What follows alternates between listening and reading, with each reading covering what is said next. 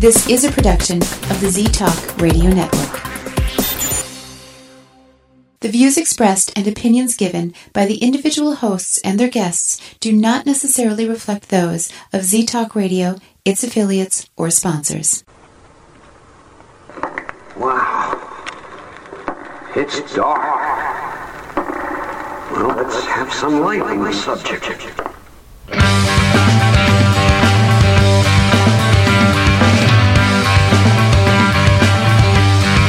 Put on your critical thinking caps and please refrain from hugging. It's time for Dimland Radio with your host, Jim Dr. Dim Fitzsimmons.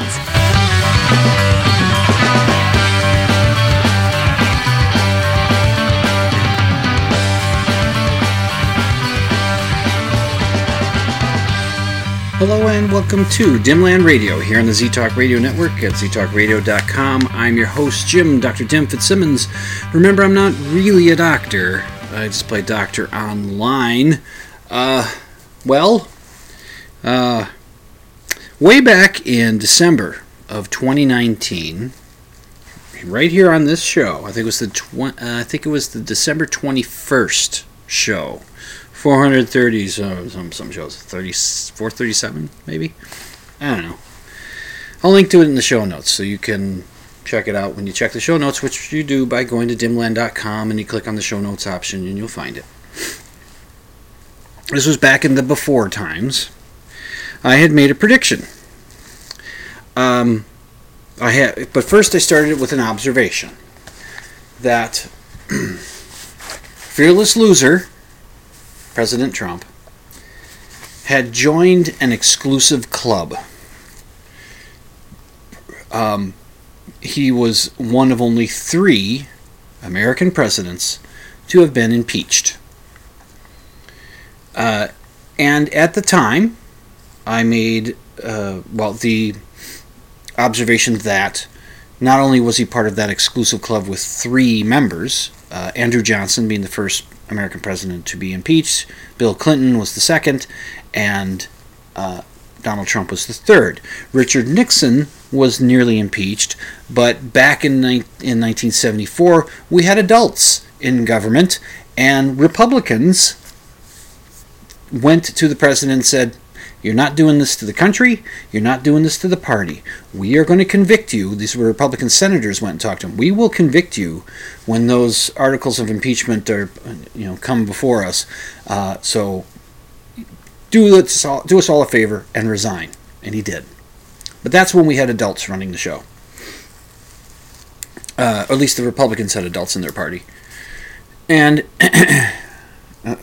and uh, so it would have been the he would have been the fourth president, but Nixon saved us that trouble. So the other exec, uh, exclusive club that Trump joined was a club that was two members in it, and that would be Bill Clinton and Trump, and that was the club of American presidents who had been elected to the presidency. Andrew Johnson was not elected president. He was elected vice president.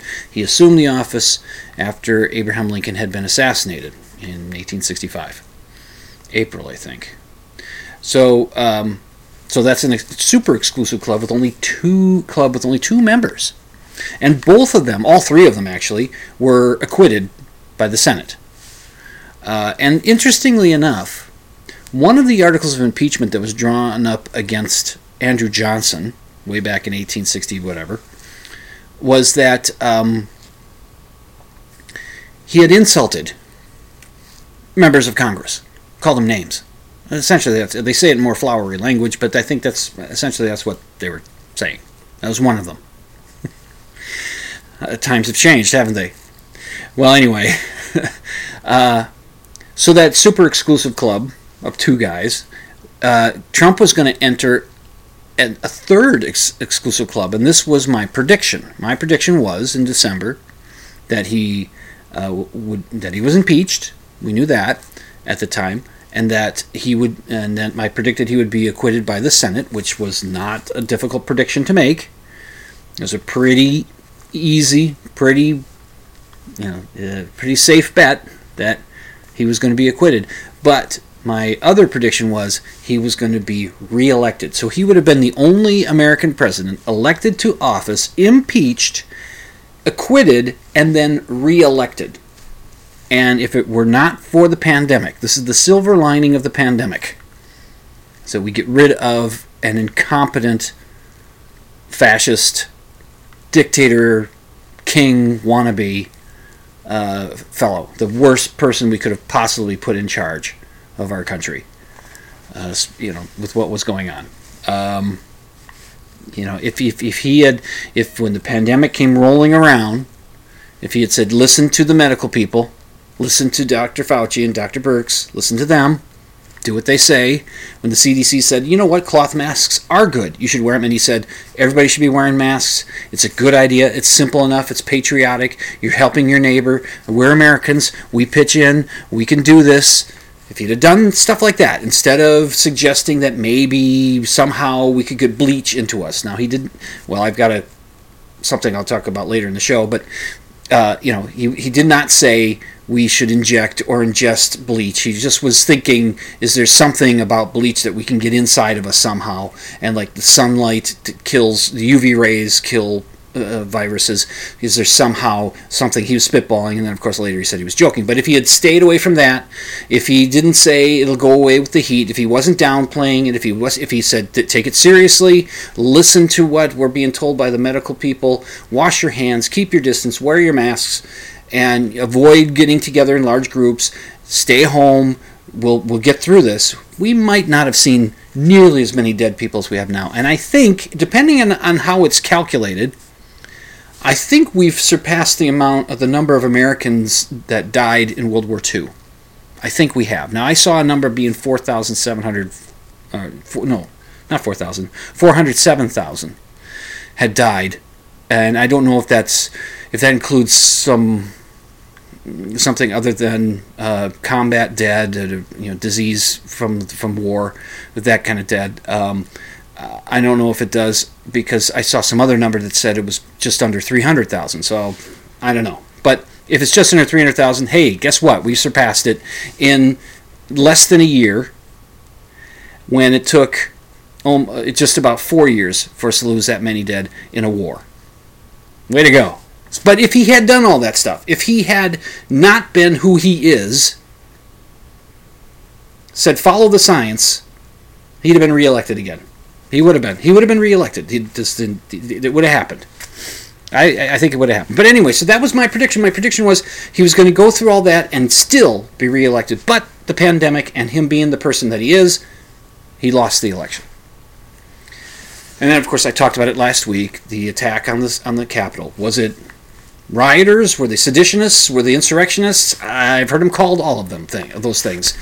Uh, the the chiefs of staff of the military, in a in a joint statement, meant, said they were it was sedition, sedition, and and and you know, insurrection. That's what they they used those words in their statement. So I don't know. Eh, I'll, I'll, I'll take their word for it. But whatever it was, it was fomented by the president all those years him being in office and just the kind of guy he was. And then when he lost the you know and saying that the election was going to be rigged and say, and then when he lost the election saying it was rigged and it was stolen and all that never conceding never saying it was a free and fair election and that Biden won fair and square never doing that. And that's what led to you know it all went together. It all snowballed into what we have happened there. And now we're on tenterhooks. What are we going to see with the inauguration coming up with Joe Biden? Uh, what's going to happen and all that kind of stuff. But um, so I was wrong about that exclusive club that he would be in by himself. But he did get into a- an exclusive club that I hadn't thought of. Uh, I kind of hoped for it at some point because I often said on the show, I think I've said it at least a couple of times, and I know I said it on Facebook a few times. Let's impeach him again. Hey, and they did. He was impeached again for inciting an insurrection. Uh, so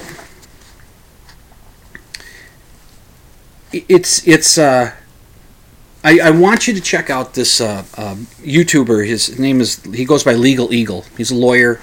He examines things. He'll do stuff like he'll look at uh, the movie My Cousin Vinny, and he'll he'll evaluate the the how accurate law is portrayed in the movie, how accurate a court case is portrayed.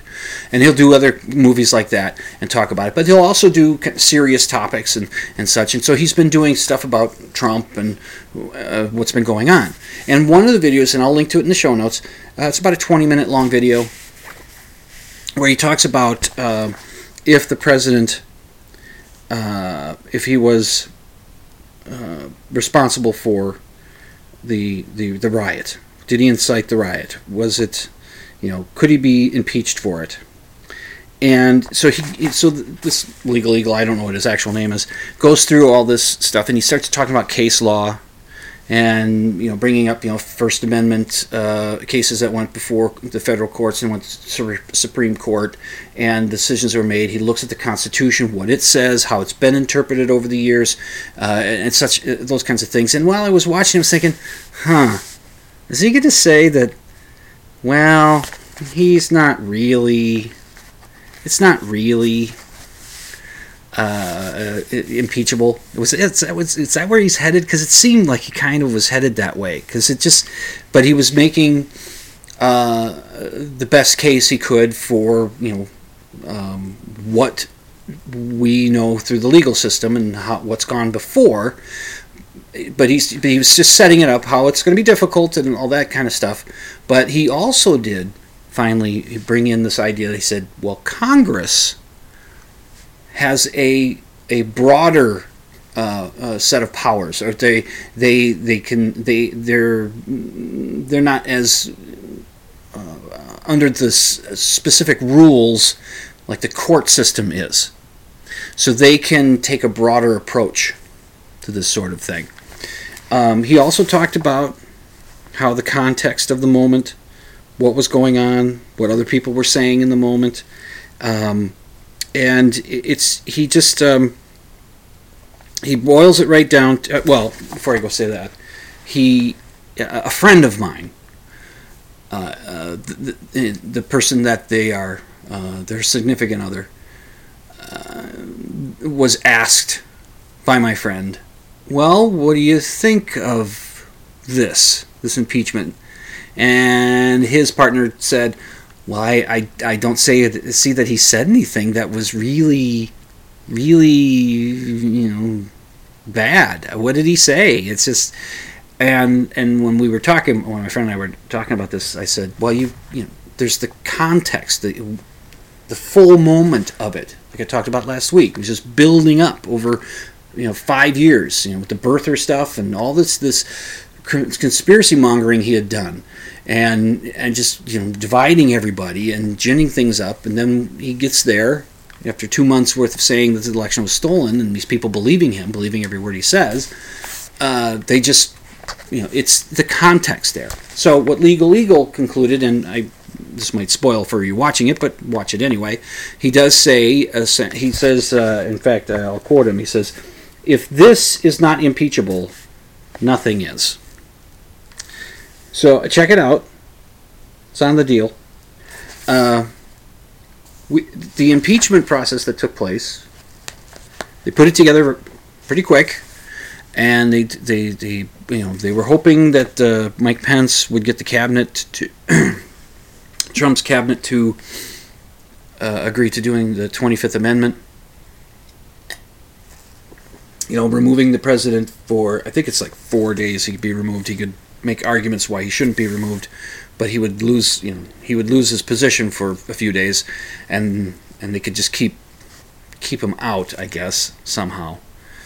But uh, Pence said he wouldn't do it, and so uh, Nancy Pelosi went ahead with the impeachment articles, and this time, as different from the end of 2019, this time 10 Republicans went across the aisle and said and, and voted for the impeachment articles. Um, they had had enough. They'd seen enough. Um, and and really, Liz Cheney, who was the daughter of Dick Cheney, very conservative. She's the third-ranking uh, member of uh, of the House of Representatives. She was very unequivocal about her her decision to impeach the president. So he's been impeached.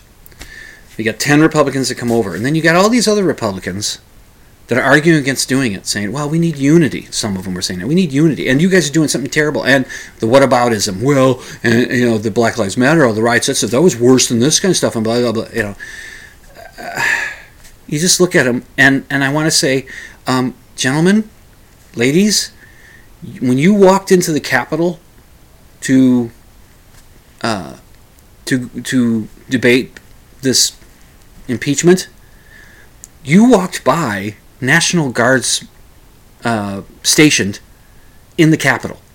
You walked by them in the Capitol building, in the rotunda. National Guards men and women in there. You had, I think, I think there's some National Guards women in there. I think there are. You had National Guards troops in Washington D.C. all over the place. There's like 15,000 to 20,000 of them there. You walked into that. You walked by that, and you're thinking, "Nah, we shouldn't impeach."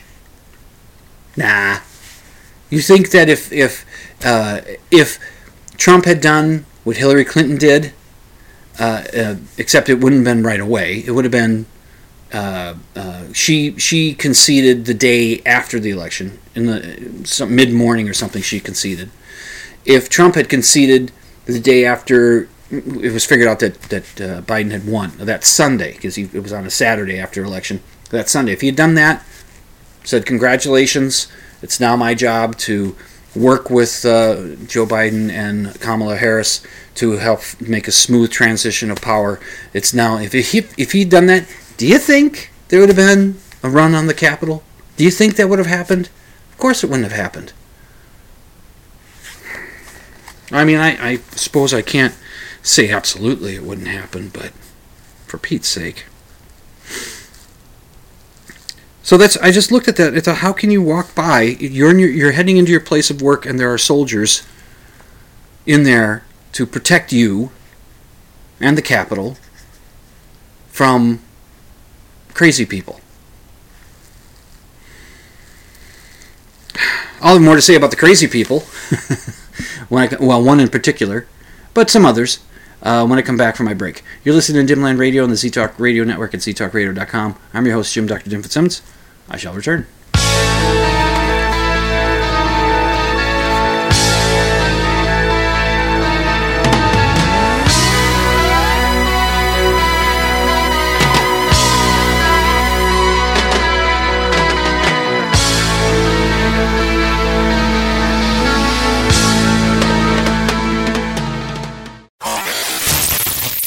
You're listening to Z Talk Radio, the number one choice for music, sports, news, and talk radio. So keep that dial locked to ztalkradio.com.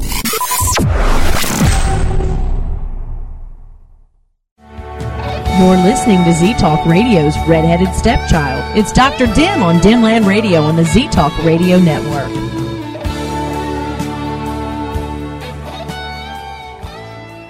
Do you believe in ghosts? Do you think Bigfoot is real? Do you suspect that your neighbor is really Valtor, leader of the lizard people of Bendar 3? Well, Dr. Dim doesn't, and he'll tell you why when you tune in to Dimland Radio Saturday nights, 11 Central, midnight Eastern on Z Talk Radio Network. It's an hour of science promotion, pop culture rants, personal observation, and of course, skepticism. Join Jim, Dr. Dim Fitzsimmons, Saturday nights, 11 Central, midnight Eastern for Dimland Radio on Z Talk Radio Network.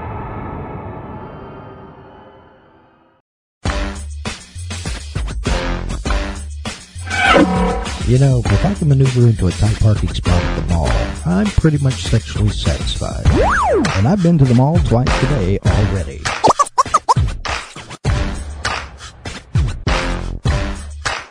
You're listening to Z Talk Radio Network.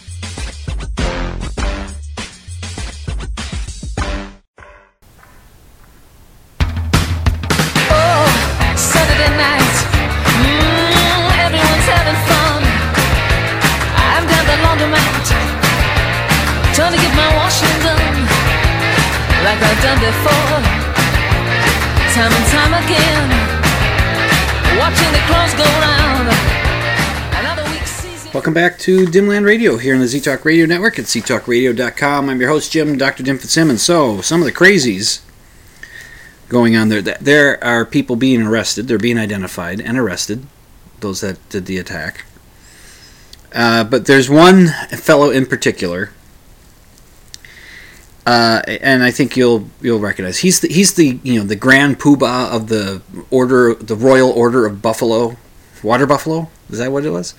Uh, he's the, he's the guy that was wearing the Viking helmet, you know, the fur helmet with the the, the horns, and he's got you know kind of fur hanging down over his shoulders, and he was wearing a crushed velour, you know, tan lounge pants, and he's bare chested with the goofball tattoos, and he's got his face painted red, white, and uh, red, white, and blue, and he's he's in there, you know, doing his thing. And uh, he's been identified. He's he's a fellow that's I guess he's a, vo- a voiceover actor.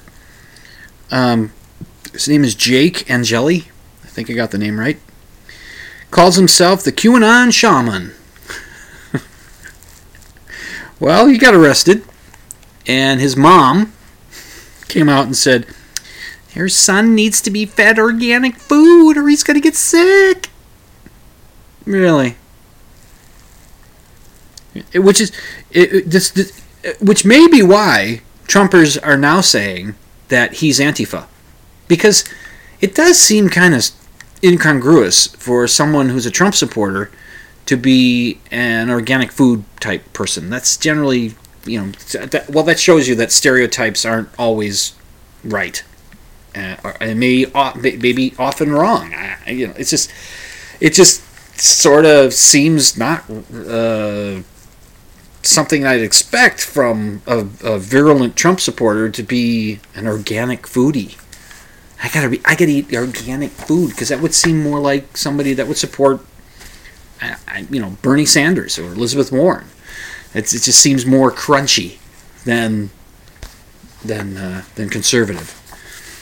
And uh, anyway, so uh, of course, you know, the organic food stuff. It's a lot of it's bullshit. A lot of it is. A lot of claims about the food that it tastes better, that it's healthier. It's not. It's no different than conventionally grown food. It really isn't. It's more expensive. It takes. Uh, you can't grow as much of it. And if we went all over to, you know, switched over to organic food, organic farming completely to feed the feed the planet, well, about a third of the planet would have to die because we wouldn't be able to produce as much food as we can conventionally. But you know, it's one of the, I'm reminded of the scene uh, uh, of a of a of a sketch that was in the Mr. Show. I don't know if you guys watched the HBO special or that special, it's the series eight, uh, Mr. Show. It was Bob Odenkirk and David Cross and these other comedians.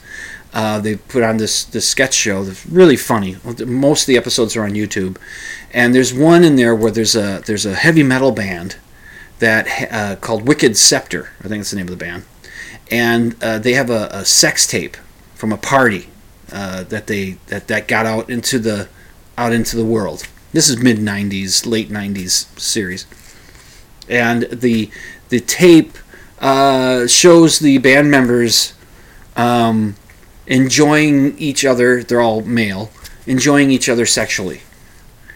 And and that was shocking at the time. You could you, guys never told us you were gay. We're not gay. We're not gay. They're looking at the video and they're thinking, "Yeah, let's go. We're at that party. Look at it. Look at us party." And so the this fellow that's like their PR guy says, "Guys," uh, or their manager says, "Guys, I'm going to take this tape." He takes it out of the the videotape out of the machine.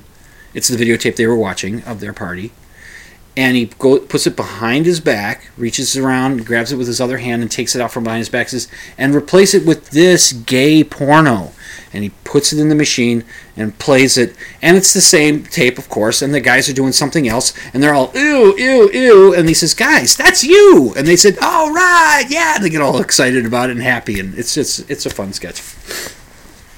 I think the show's I think the show's great. Uh, anyway, so I'm reminded of that, and I thought maybe you know I don't know how they feed the prisoners in prison, but let's just say uh, you got the guy wheeling, you got the prisoner that hands out the food. He's wheeling the cart down the to the to the each cell. I doubt that's how they do this, and he's got the all the food on there. And now they did petition the courts. Uh, this this you know Jake did petition petition the courts to get organic food.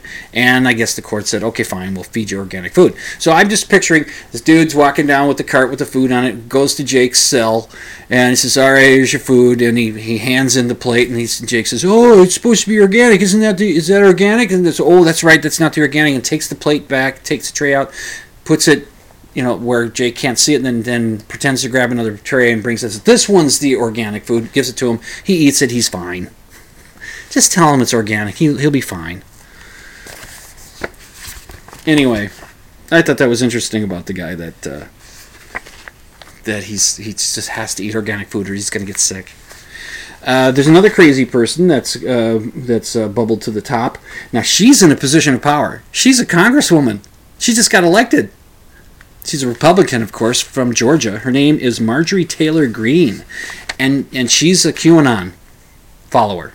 Mm. So we got we got at least one QAnon admitted QAnon follower that's elected to office.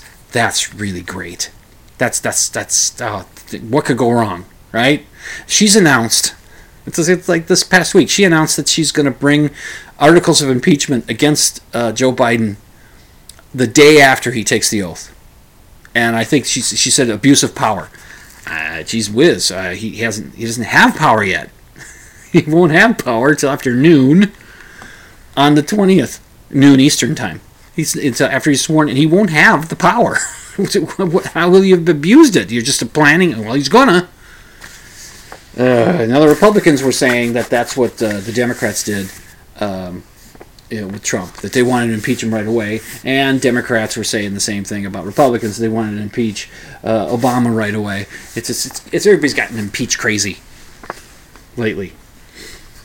But if Obama, uh, but if Biden does something that's impeachable, well, eh, well, then you get you got that's the process. Uh, but there's a there's a new conspiracy theory going on now uh, that came up fairly quickly about this whole thing, and that it's all a false flag. See, it, it's a it's a it's a false flag. It's a it's it's a phony operation was put on to for what end I don't know. And I had some Facebook friend who I went to high school with, and he sent me a private message with this video link, and I looked at the preview, and it shows false flag, and they got circles drawn on something like this is this will show you a video. And I said I just sent him back a message saying, "Stop sending me this shit." And he got back to me and he said something about, "Oh, Mr. Skeptic, well, I thought you were supposed to have an open mind and all this." I said, "I do have an open mind. It's just that it's not so open that my brain fell out. You know, this is bullshit. It's just like so. What I think. this is just me speculating here. I don't. I'm not a psychologist. I don't know. I don't know. Could be wrong. But it seems to me that that uh, I, I should ask him, I suppose. But uh, my friend who sent me the false flag thing, on the day that it was happening, I have a feeling he was taking great pleasure at watching his fellow patriots, his fellow patriots, storm the Capitol, calling for revolution. It's 1776. Trump should be king. Wait a minute. King. 1776 doesn't exactly match. Now, of course, they didn't call for him to be king, but if Trump came out in front of his, his followers, he'd say, I should be king. They'd all look at each other say, pause for a second. Yeah, yeah, you should be king. Yeah, king, king, long live the king. America needs a king. Right? I think they would. I could be wrong. So what I think happened they, that uh, that my friend and others like him watched all this craziness going on with glee, much like the president has reportedly uh, watched it. He was thrilled. His pants down around his ankles, just loving every minute of it. Uh, I, I'm adding some of that. But so these folks, they watched it happen, and then the consequences started to fall. Then come the consequences. People are getting arrested. Oh, people died. Whoa, one of them was a cop. Oh, we're supposed to be supporting cops, aren't we? Ooh, uh, oh, well, uh, you know what? It was Antifa. Antifa snuck in there. They snuck in with them. They, they were the ones that did the instigating. It was Antifa. Uh huh. Yeah, sure. Well, and so that's that's that. What's his name? You know, the the QAnon shaman. He, he's actually Antifa. He's not. He's not. He's not a Trumper. No, no. He's he's Antifa. And it's and he's looking at him like, what? What? No, no. I'm you know. Come on. I'm Trump. I'm I'm a Trump guy. You know. and and then and then comes the false flag. Because they can't is they, they, that's how they I think that's how they deal with that cognitive dissonance when they saw that you know they they see uh, police officers being beaten with uh, you know, uh, poles that had American flags attached to them. Uh, somebody throwing a, what looks to be a fire extinguisher, hitting one cop in the head. At least the guy had a helmet on, and then banging off and hit another guy. It's just there was a guy in there with zip ties. What were we going to do with them? And I think I said this last week. What did they plan to do? What if if if if if they got Nancy Pelosi? What would they have done? If they got Mike Pence, what would they have done?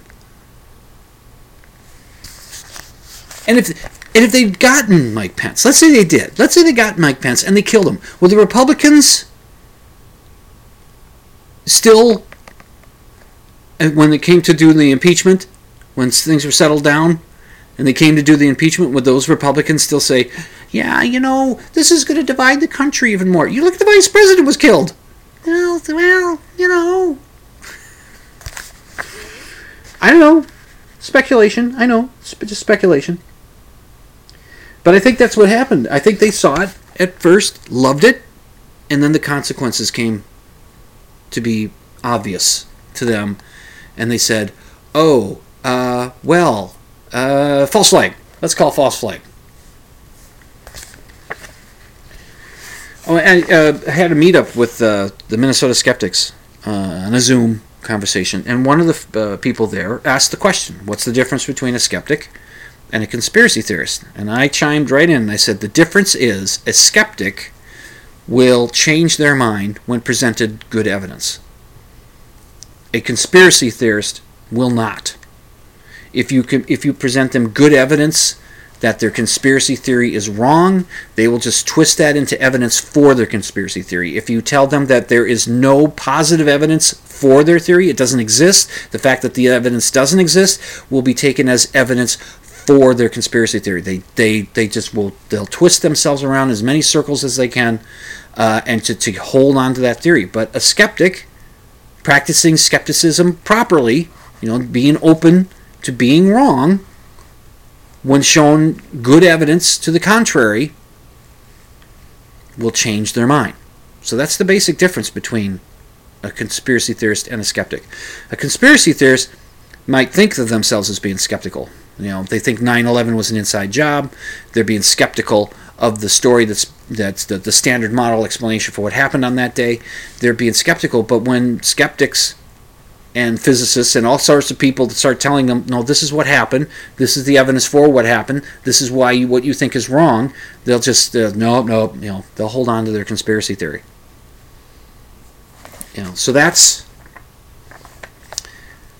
that's the difference between the two. Um, a good point was made by somebody on Facebook about this whole thing uh, and it was shared and I and I don't you know I don't know who it came from. Uh, it was some other skeptic that I know shared it and so I don't know who originated this idea but it's it goes like this. If you're at a protest and you're protesting something that the government's doing or you're you're, you're protesting and you're in a crowd you're shouting slogans and waving flags and stuff like and signs and all that kind of stuff but you see in the crowd with you supporting your side is somebody waving the Confederate stars and bars, the, the flag, you know, the, the the Confederate battle flag. You see them waving that flag. All right, okay, you see that, and then you look around and you see another guy, and I may have mentioned these guys last week. You may you, may, you see another guy wearing a, a hooded sweatshirt that has uh, the words Camp Auschwitz printed on the front of it. Also, protesting on your side. Ah, Okay. Right, over there, and then you see another person wearing a T-shirt that's got the it's got the the uh, it's got six uh, six MWE printed across the front, and the six MWE stands for six million weren't enough. Uh, if I mentioned this last week, I'm repeating myself. I know, but uh, that what that means is six million weren't enough. That means the six million Jews that were killed in the Holocaust during World War II were not enough. You see that person wearing that shirt. And you should look and you go, huh, uh, Confederate flag, Camp Auschwitz, six million weren't enough. Hmm, um, am I on the wrong side? Are we the baddies to quote uh, uh, David Mitchell. I don't know if you've seen that bit. There's a, there was a show on British television uh, called uh, uh, Webb and Mitchell or Mitchell and Webb or something like this. These two uh, comedian fellows, very funny, and they would do a sketch show. And they had one where they're they're they're they're SS officers in a in a bunker, and David Mitchell's playing the one saying, "Have you looked at what we have on our hats? We have skulls on our hats." And the fact that they have skulls on their hats, and he just says, "Are we the baddies?" I mean, who puts skulls in their uniform? What what is what is that? I mean, unless they're the Punisher, but that's comic books. That's something different. So, yeah, if you find yourself in that company, you might want to rethink the basics of or, or the the uh, the ideals you're you're expressing. You may want to think to yourself, "I think I might be on the wrong side here." Maybe. Uh, I think I'll take my next break. Uh, you're listening to Dimland Radio on the ZTalk Radio Network at ztalkradio.com. I shall return after this break.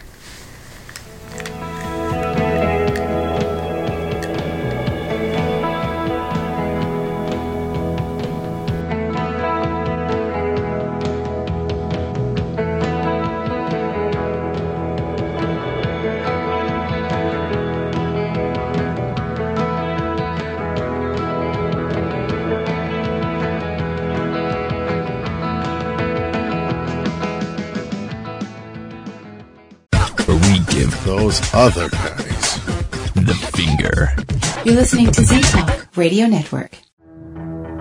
He's endlessly pushing the rock of reason up the hill of paranormal. It's Dr. Dim, and you're listening to Dimland Radio on Z Talk Radio Network. Hey everyone, this is Professor Dave. I want to teach you about all kinds of things regarding science. I want to tell you about physics. I want to tell you about chemistry, biology, astronomy, math, and many, many more things. Come check me out on YouTube. The channel is called Professor Dave Explains. Take it easy. He knows a lot about the science stuff. Professor Dave explains. Station identification. You're listening to Z Talk Radio Network Operating frequency. on ztalkradio.com.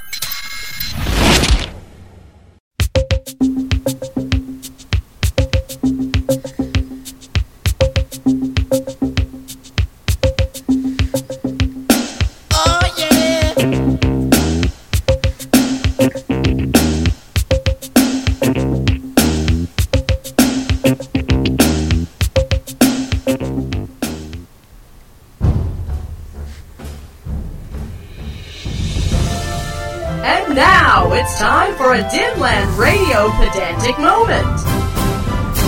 Yeah, this ought to be good. Okay, and uh, welcome back to the show. Oh boy, am I talking? Am I here? Yes, I am. Uh, this is Dimland Radio on the Z Talk Radio Network, and I'm your host, Jim, Dr. Jim Fitzsimmons. Yes, as that sounder says, it is time for another pedantic moment. um, do you guys know about the show? I know I've mentioned this in the past. There's a British television show. Wow, I, I've been talking about TV shows intermixed in here. Uh, this one's not a sketch show like the Mitchell and Webb show or Mr. Show. This one is one of those panel shows, and it's called QI. I know I've talked about it before on this on this show.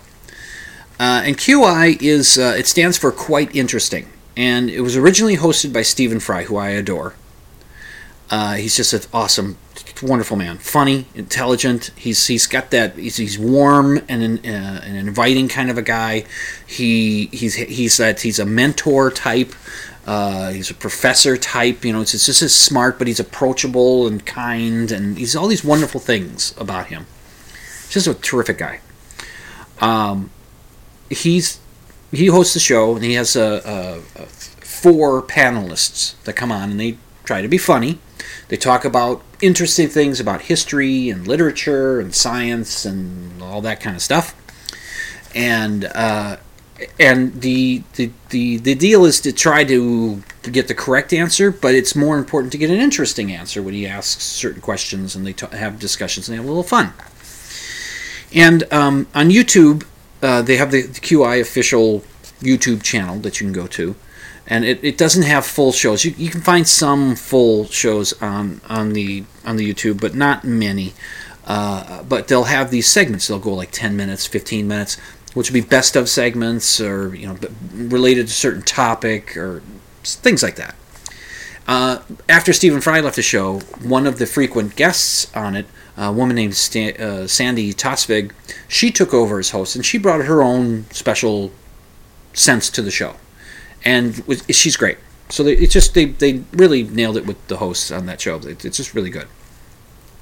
So, on a Stephen Fry hosted episode, they t- were talking about uh, interesting, or at least this YouTube video has a few interesting facts about America. And this particular fact is very sad.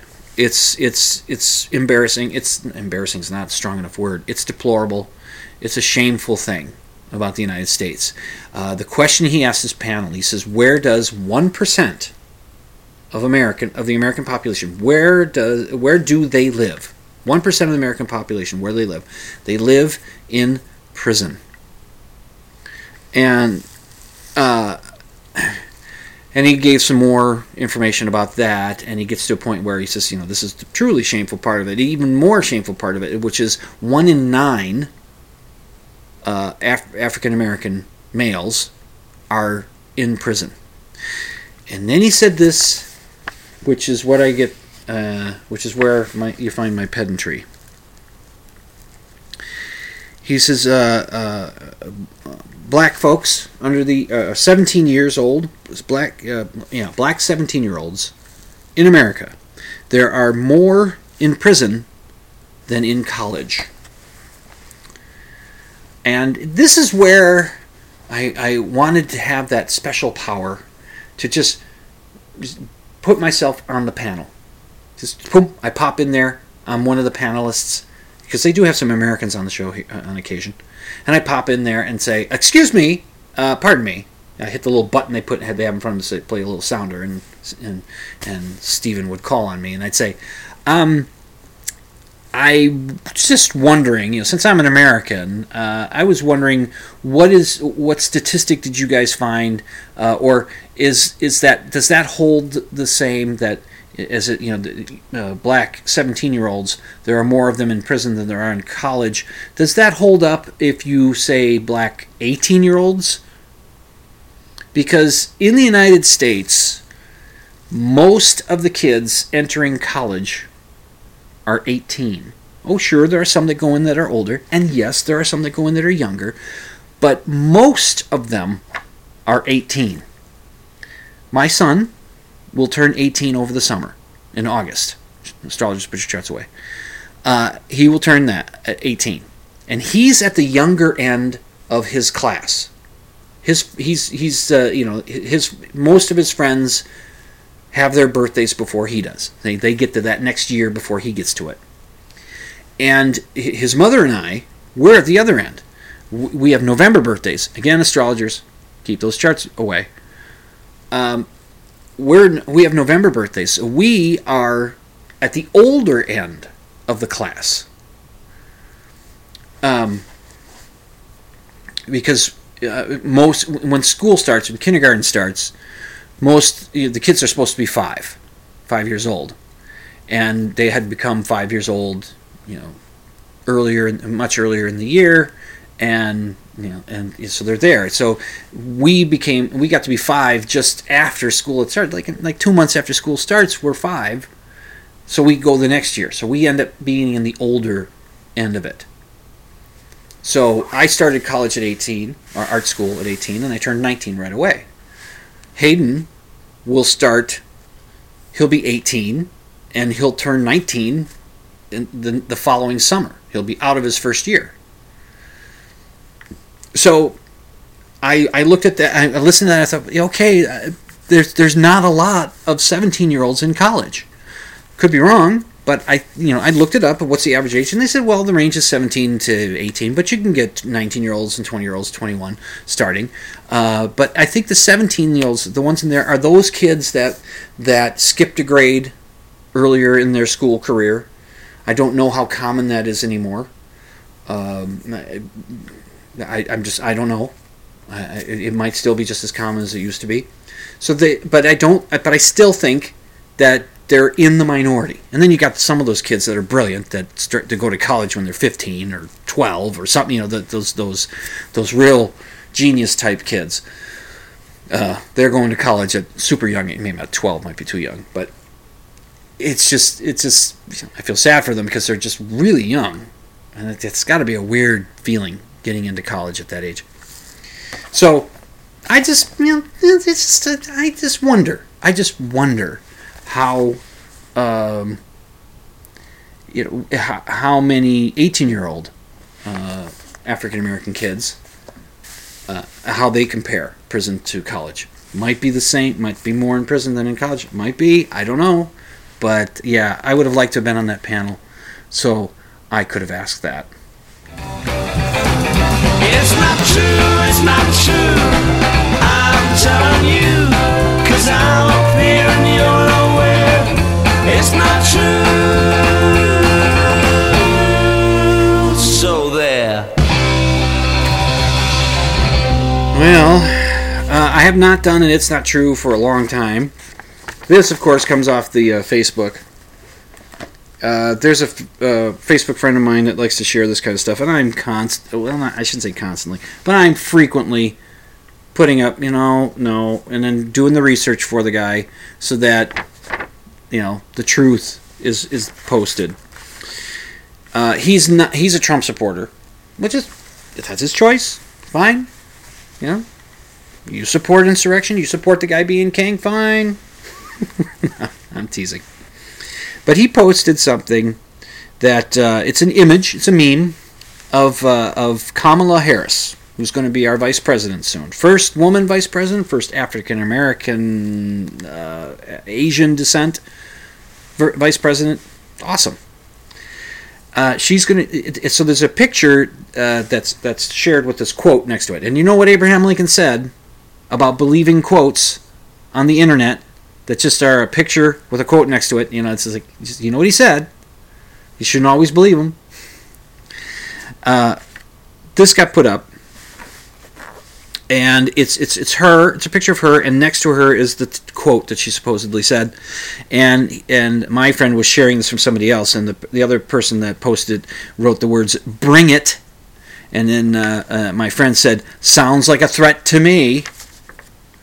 And what did she say? She said, And once Trump's gone and we have regained our rightful place in the White House, look out if you supported him and endorsed his actions because we'll be coming for you next. You will feel the vengeance of a nation. No stone will be left unturned as we seek you out in every corner of this great nation. For it is you who have betrayed us. Kamala Harris, June 18, 2020, and underneath it says, and yes, she really really said that. No, she did not say that. I po- I posted on there. I said when I go online to when I go on to uh, try to authenticate this uh, quote, what percentage uh, do you think it will be? Uh, uh, what percentage of a chance will it be that I find that this is bullshit? And then I did a couple minutes googling, and I went back and I wrote 100%. I started off with Snopes, and then I put up uh, Reuters, uh, AP News, uh, um, um, uh, factcheck.org. I think I got that up there. Uh, PolitiFact. This is bullshit.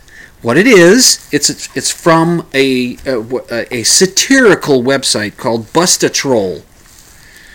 And and so they it's either .org or .com I can't remember but it's a satirical website that just made this thing up and put it out there and people believe it. Ta- you know just just take a couple minutes. Just verify it. Did she really say that? No, she didn't.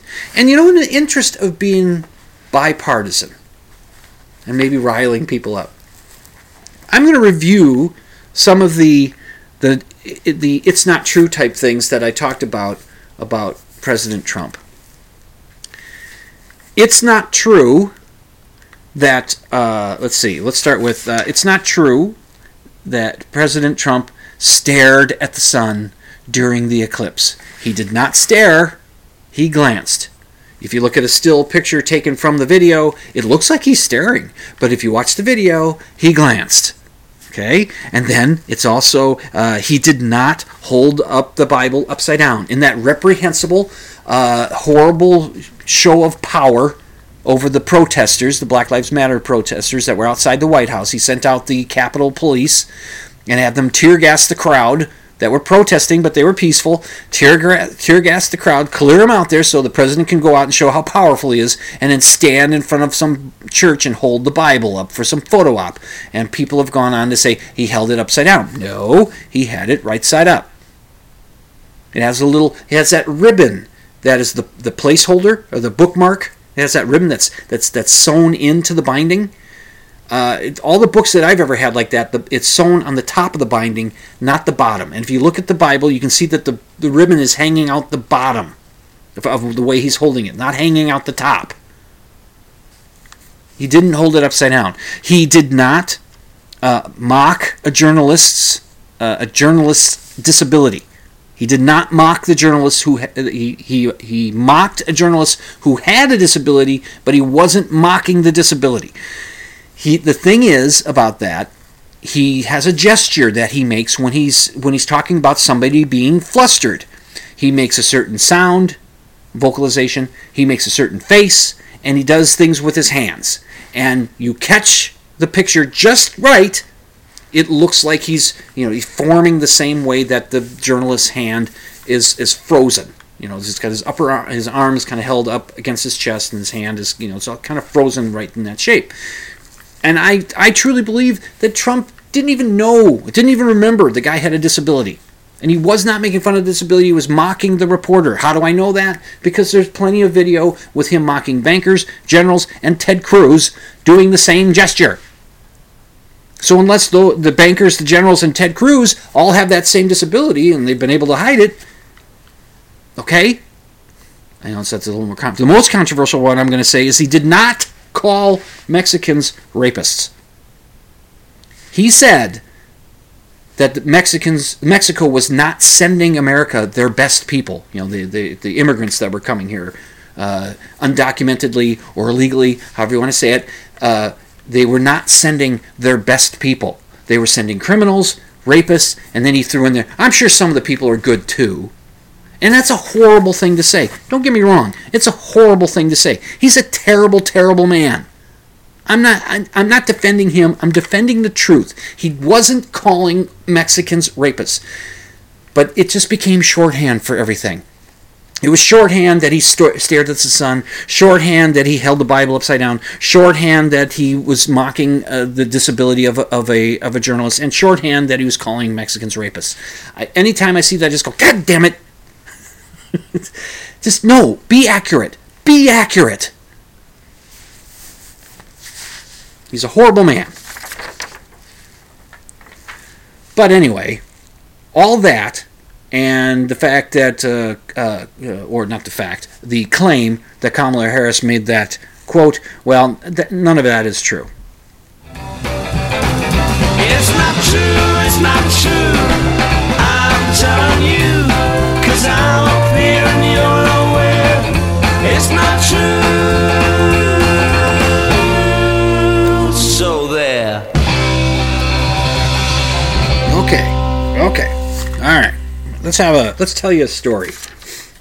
Uh, I did a deep dive on this. Well, not too deep a dive, but I did a dive in on this because uh, a friend of mine who was a Trump supporter. Oh God, I know it's the theme, and I know, I know it's he's going to be gone soon, and we're we're in for a um, a nerve wracking week to just see what happens.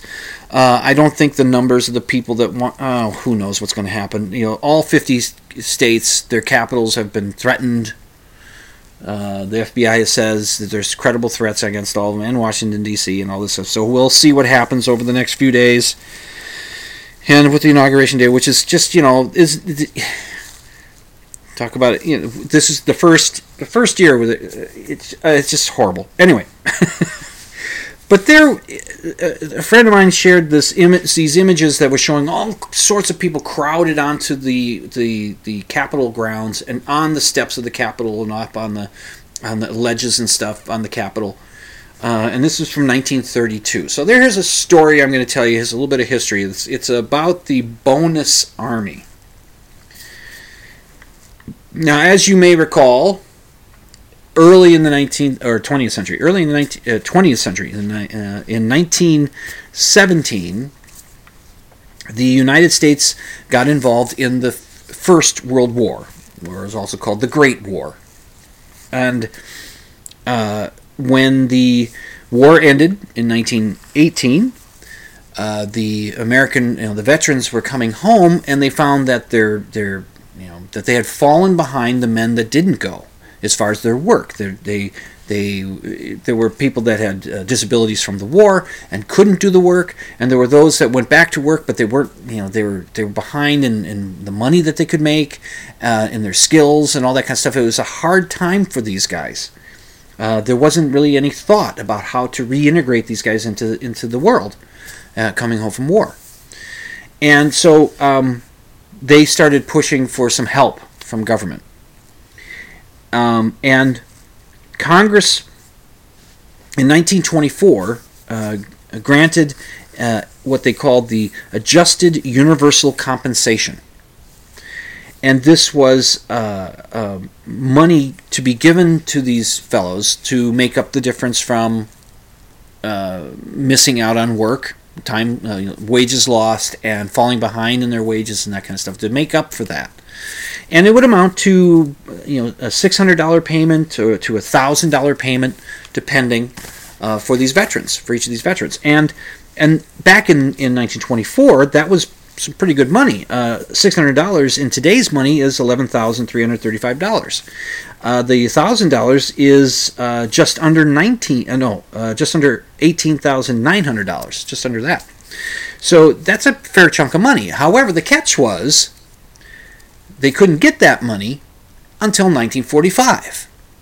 Is when these guys could get the money, or if the di- if they had died, then their family could get the money. Uh, so uh, let's see uh, the the guys I'm sure looked at it. The veterans looked at it as well. mm, Could use the money now, but that's kind of a nice nest egg. It's nice to know that coming up in 1945, we're going to get this chunk of money. That'll be that'll be really helpful. Uh, so and it'll be cool, cool back then, uh, up then. But something happened in between 1924 and 1945, and that was in 1929. The stock market crashed, ushering in the Great Depression. The whole world was plunged in the Great Depression. America was no exception. Uh, in 1932, 25% of uh, the workforce was unemployed. Uh, so a bill was introduced to get these veterans their this this money early. Now, uh, as I said, it was called the Adjusted Universal Compensation. Uh, detractors of it just called it a bonus, like it, like it was supposed to be extra. But no, it was it was meant to make up for uh, difficulties of reintegrating into society. Uh, but they, you know, but bonus was passed around, you know, bandied around some fellow named uh, Walter uh, Walter Water or Walter Waters. I I think it's Water. He was a sergeant in the war. Uh, he came home and he, he you know depression hits. He doesn't have a job or he's having a hard time finding work and he's with other veterans and he's noticing that lobbying the government kind of gets things done and there's lobby groups and he's there wasn't a lobby group for these guys so he decided you know what we should do fellas we should we should go to Washington and pressure those those you know pinheads in Congress to get us some money. Get us the money now. We need the money now. We don't need it in 1945. We need it now. And so he and about 300 other guys uh, from his area, they they started working their way out to Washington D.C.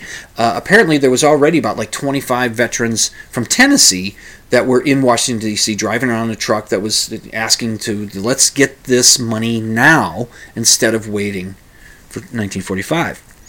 And the word got out that Walter and his buddies were coming out, his uh, fellow veterans were coming. So other veterans from around the country started coming out there with their families and and and and, and such, and just heading to Washington D.C.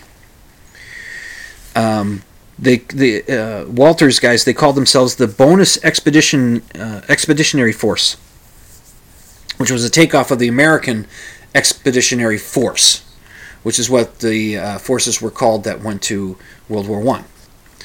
And uh, but then they started being called the Bonus Army. So they began to show up in Washington, D.C. There was a police chief in Washington, D.C. named Pelham uh, Glassford, and he was a brigadier general in World War One, and he was sympathetic to these guys. But you know, you got to have law and order in the city. Um, there had been defense plan against uh, uh, civil uh, unrest, a revolution in Washington D.C. that included tanks, uh, machine guns, and gas. You know, because World War Two, World War One, they used gas in that war, uh, but this was probably more like tear gas than mustard gas. Uh, the army was there to meet the bonus army when it got there. It was 10,000 plus showed up, and they took residence in a tent city that they created. They built the city and they organized it. They had streets in there uh, that, that were named for the states that the vets had come from. Uh, they even had a library. I think the Salvation Army brought in a, a library for them, and they would have uh, in the evenings they would entertain themselves with uh, sing-alongs and, and shows like that, uh, uh, choir, you know, gospel choirs and folk music and such. Um, and something unusual was happening in and nice was happening within this tent city. The races were segregating. In, in the war, uh, you know, white and white and black soldiers would not fight alongside each other. Uh, there was there were some black soldiers that joined the uh, French forces and fought alongside white Frenchmen, but they couldn't with the Americans. They were segregated. And when these guys were getting together in this tent city, they they found themselves desegregating. And the army and the powers that be thought that's not a good idea. We, we can't have this happening here. So this is in 1932. Um, after a couple of weeks being out there, the House of Representatives passed a bill pretty quickly that that would allow that money to be given to them right away, to not wait till 1945. But the Senate was going to be a harder nut to crack. On June 17th, 1932, uh, the, the the fellows gathered outside the Capitol, uh, thousands of them, and that's where you see them sitting on the steps and sitting on the uh, you know outcroppings of the building and all over the grounds and standing and, and looking, and they were demanding you know you know so, vets are starving, your soldiers are starving. We're, you know we need need this money, as they were trying to cajole the Senate into passing the bill. The Senate rejected it, and when the news got out it was somebody suggested they should sing the song America, and so the whole group of them sang the song America, and then they dispersed from the Capitol, and they went back to Tent City. Now the president at the time was Herbert Hoover, and he wasn't too happy about this. Uh, and so they he was thinking that they would need to, you know, let's get these guys out of here. On July 16th, at midnight, uh, the uh, Hoover had, uh, well, I don't know if it was at midnight, but uh, Hoover had ordered the forced evacuation of that tent city. There were still close to two, uh, 12,000 people there. Um, this it was the police that went in on July 28th to begin to force them out, and uh, there was resistance, fighting. Uh, two of the veterans were shot and killed by the police. Then the troops came in, they came in on horseback and on foot, uh, and, and, with tanks, and they used uh, gas grenades and bayonets. There weren't any. There wasn't any more loss of life as far as I could find, uh, and most of them left, but there were still uh, some kind of hanging on. And then eventually the troops, uh, they were supposed to push them out into this particular area, uh, push them away, at, but and you know to this beyond this bridge and Douglas MacArthur was the fellow in charge of all this. He was ordered that you know just get them that far, but he he did not follow orders. He went he went even farther, pushing them and pushing them, and the tent city was set up on fire. It set on fire, and and this did not sit well with the public. Uh, Herbert Hoover was already not very popular, uh, and, and this did not help his popularity at all. And he blamed these guys. You know, they're communists, call them commies, and. Um, you know, so it just what ended up happening in 1936. Um, president, you know, in the meantime, uh, in 1930, uh, FDR won the presidency from Herbert Hoover, and then in 1936, um, th- another bill passed. This time, it passed both houses to give these guys their money. Uh, it was vetoed, vetoed by uh, Roosevelt, but they had enough votes in Congress to override the veto. So the men got their money. Uh, there's it. I watched. I get all, all this information. There's a PBS documentary where I got all this, most of this information from. I'll link to it on the show notes. And there was a fellow on there that they were talking to whose father was one of the veterans, and he went. He and his brother went along with their dad to this this whole thing. And so when his dad got the money, he got seven hundred dollars, which in 1936 is something like twelve thousand dollars. I mean, that's a good amount of money. Uh, and this this whole episode uh, helped lead to uh, you know FDR thinking about it and Congress thinking about it uh, about how do we deal with with veterans coming home from war? Because World War II was starting to show up. And so oh, during the course of the of the war they were thinking how do we deal with this? And that's when the GI Bill was come up uh, came up with. And uh, um, in 1944 signed in there and so when the fellows got home came home from war they had college paid for, or they helped you know buy houses, and they helped it, it helped usher usher in a, a, a prosperity and a middle class uh, for these guys to help reintegrate them into society. So there was some good stuff that happened out of it, but. I bring that up because it was shared by somebody that was saying, "Well, you know, this wasn't the only this, you know, 1814 wasn't the the only other time that the Capitol was stormed by people." Well, the Capitol wasn't stormed by these guys. They they they sat all over the steps. They they made their presence known, but they didn't storm the Capitol. They didn't threaten the lives of Congress people. They wanted their compensation. They needed it. They needed it now. And that's what they did. So it's not exactly analogous. Okay, wow, I've gone long on this show this week. what can I say? Uh, it's just, you know, stuff to say. So let's see uh, what kind of a week we've got coming up. Good night, Herr Doctor. Good night, Frau Blucher. Yep, be skeptical and extraordinary claims require extraordinary evidence. Wear your mask, keep your distance, wash your hands, avoid groups. There's a more virulent strain out there. It's just it's just easier to catch. It doesn't seem like it's more dead, deadly, but you know, the vaccine hopefully will be around sooner or later. You've been listening to Dimland Radio on the Z Talk Radio Network, and I hope America's still here when I do the show next week. And I'll see you next week. Remember, sleep the lights off.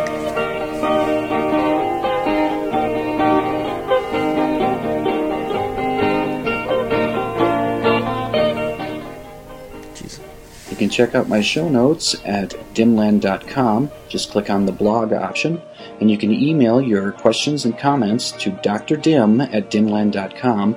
That's D R D I M at dimland.com. And the opening theme song, Ram, is by Theolius and is used with permission.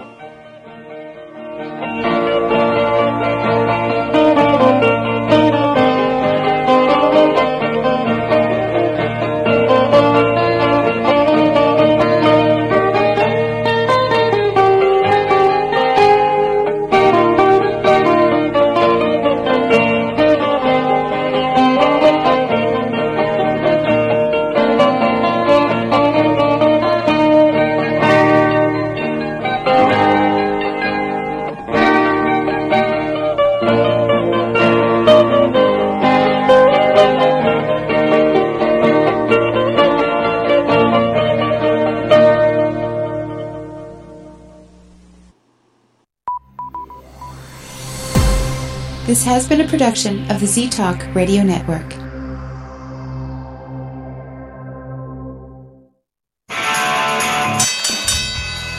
And now, a message to our competitors. Thanks. Thanks for tuning us in. Well, I'm going to hell.